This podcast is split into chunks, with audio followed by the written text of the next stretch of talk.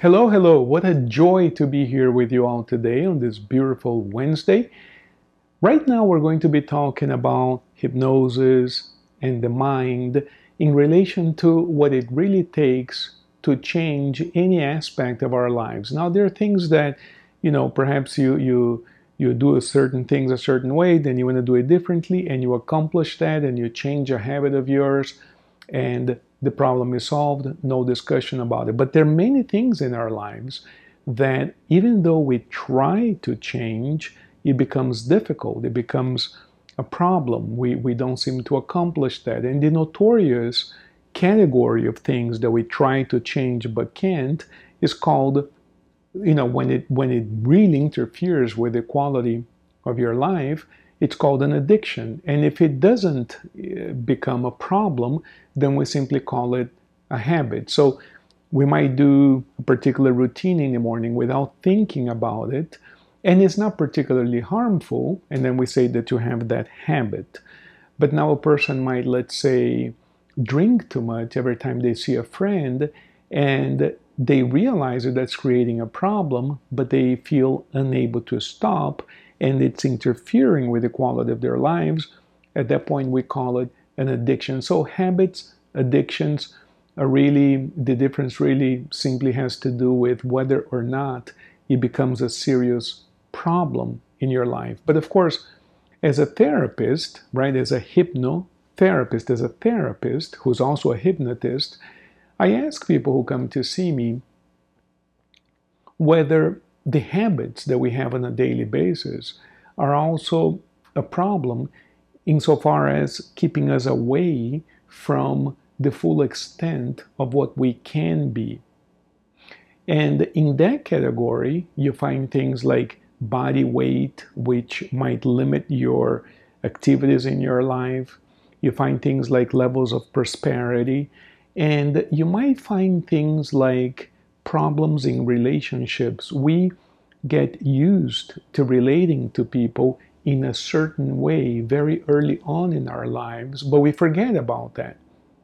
But we carry that mode of relating to others throughout our lives. And in some cases, we say, Look, I realize that I'm too aggressive, too compliant, whatever the case might be. I want to change this, but somehow I can't. You see, now it becomes a problem. I realize there's a problem there. I want to change it, but I can't. And so you have three categories of things there that you may want to change depending on your situation. And if you can change them, great, nothing else to talk about. Most often, though, we find that we cannot change. It's not so easy. Sometimes it takes a great deal of effort but slips back. It slides back. We, we, we keep on we keep on you know falling back into old patterns, right? So let's talk about that. Why does that happen? Well, think of your mind as think of it as a ball, let's say, right? It's not really a ball because look, I gotta say this to you. I've been explaining the mind for 30 years, both in sessions, in classes, and I always preface this explanation by saying nobody really knows what it is.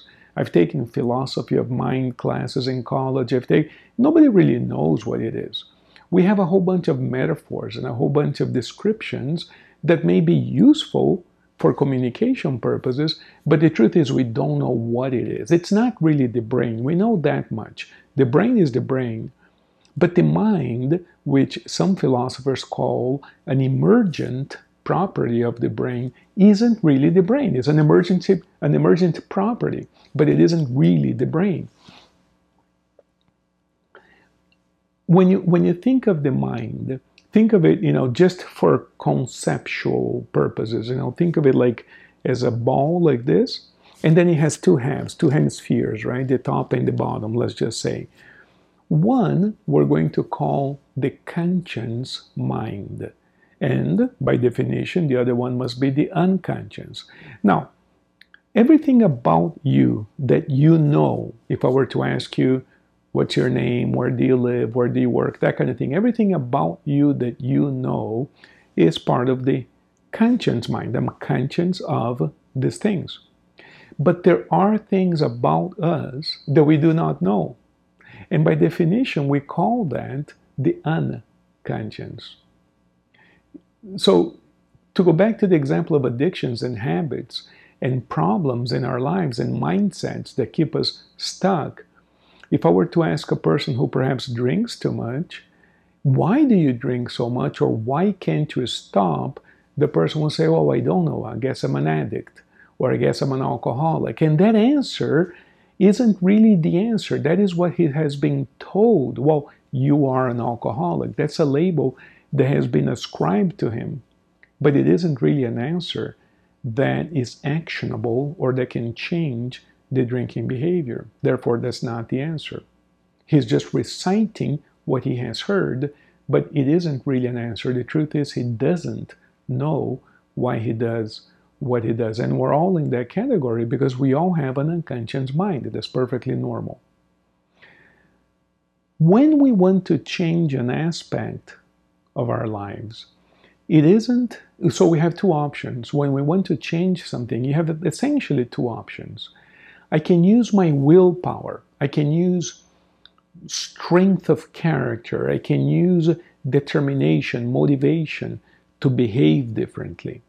And it is true. If I do that long enough, eventually that becomes the new habit. And this is why at the first of the year, a lot of people make decisions and they make commitments. But then by the by the end of the month most of the stuff has gone away already because it's not so easy to keep those commitments. The other alternative the alternative to willpower is to change ourselves from the inside out. Look at your life and ask yourself why is my life as it is? And we're going to discover that a lot of what we're living today is a reflection in some way of the way we lived the first three years of our lives. For those of you who like the concept of past lives, this lifetime is a repetition of the last lifetime and the previous lifetimes. We repeat the same story over and over until we learn some lessons. There's a really interesting movie that I think addresses that, which is Groundhog Day the character had to learn a lesson. And the day in his life keeps on being repeated. Well, that's an interesting way of portraying this idea, but we repeat lifetime after lifetime and we meet the same characters until we learn to love and forgive one another. So that part of us that we are unaware of becomes manifest in our daily lives in terms of prosperity, body figure, in terms of relationships, in terms of everything that, you know, our lives as it is. It is as if, it is as if each one of us is a character in a movie, in a play. It is just like that. And the play has already been written for us. And then you say to me, No, but I'm a strong minded person and I can change my destiny. It is true. It is possible. But you have to apply a ton of willpower, and most often people have moments of where, where, where they slip back. The alternative to that would be to give the actor a new script so that he or she can act out the life of a different character. If we were to do that, let's say on the stage of a theater, and this person is acting John Smith, right? And then I say, okay, give me this booklet over here, give me the script. Now you now you become Peter Johnson, right? We change the, the script that the person is acting. That actor would become a different character. Absolutely every aspect of our lives here on this earth is an expression not of, it is not the absolute veracity of who we are, but it's a character that we're playing. Some characters that we play make us feel very happy and successful, but it is still a character in the sense that it isn't the totality of what we are. It is like saying that you go to the theater and the character is somehow contained in the actor, But the actor contains many characters. The actor can perform different characters, and so can we. When we talk about changing our lives, we gotta change the script. The script is at the level of the unconscious. Those are the images and emotions that are stored in the unconscious mind. The most effective way to change our lives, in whatever direction you want to change yours, is by changing the images and the emotions that are stored in your unconscious mind. So, if your mind is like this ball that has conscious and unconscious, in order for me to make a change at the level of the unconscious, I'm going to need access to it. It's like saying if the circuit breaker is off on a particular circuit in the house and I want to turn it back on, well, I need to have access to the breaker panel. If it's in the other room, I got to go over there and turn it on or turn it off, depending on the situation. We need to have access to the control panel. We need to have access to where those images are stored so that we can effect a change. So, this access that bridges a gap between the conscious and the unconscious is called hypnosis. Hypnosis as a phenomenon, just as I have described it, perhaps more Perhaps other people have described it more eloquently, but the basic idea is there.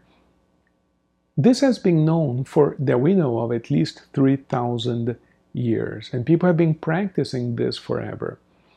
A lot of what prayer is, a lot of what religion is, a lot of what mythology is, a lot of rituals, a lot of indoctrination, a lot of education all of that stuff has a lot to do with hypnosis, hypnotic techniques. Life itself is a huge hypnotist. The media, television, stuff like this, you know, we're continuously being bombarded with messages that elicit an emotional response, thus putting us in the hypnotic state. And then the repetition of the content of the message causes us to behave in a certain way. Life itself is a hypnotist. We're all familiar with this. There's nothing illicit or dangerous or bad about hypnosis because we're, we have all been hypnotized by life itself, by our parents, by our teachers, by our educators. We're all a product of the hypnotic state because we all behave in certain ways, whether it's a small thing or a big thing, that we feel unable to stop. And the extent to which we cannot make an instant change is the extent to which that behavior is the product of a hypnotic suggestion. Even if you didn't visit a professional hypnotist during childhood, during your life, we've been hypnotized to behave that way.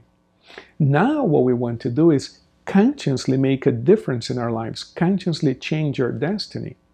In order for that to happen, we're going to have to relax and go into the unconscious portion of the mind and manipulate those images to the way that we want them to be because now you're the author of your own destiny and you can begin to make changes. Ultimately, whether you live lifestyle A or lifestyle B, it's not that important. But what is important is what kind of person we are. Becoming a better human being, becoming nicer to others, becoming more generous, becoming more grateful, those kinds of things do matter because that has to do with the purpose for which we're born.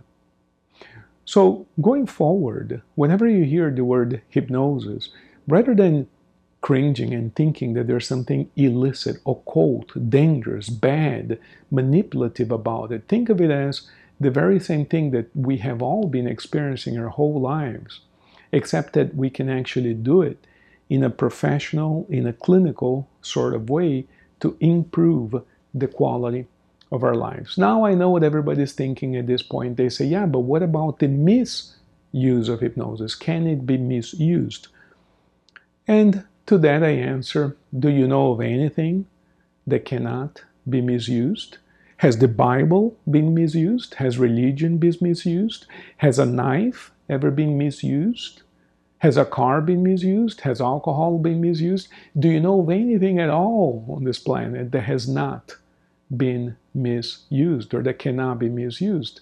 Of course, hypnosis can be misused, but it isn't the fault of hypnosis, it's the fault of the user of hypnosis.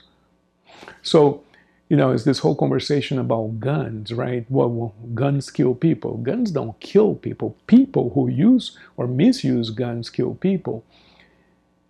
So, you know, should we eliminate guns because a few criminals kill other people? You know, it's like saying, okay, so we shouldn't use hypnosis because a few people may have misused it. It is a conversation that really goes nowhere because, for that matter, there's this joke that was played by somebody several years ago talking about dihydrogen oxide, which is the chemical formula for water, basically. And people, you know, he was saying how people, you know, aspire this thing into their lungs and they're dying. He's talking about drowning and stuff like this, right? And they started this movement. I don't know how much of it is fake or true, you know, but they wanted to like ban this substance from the country because a lot of people are dying because of dihydrogen oxide. You know, yes, water can be misused too. I mean, so everything can be misused, right? Everything can kill.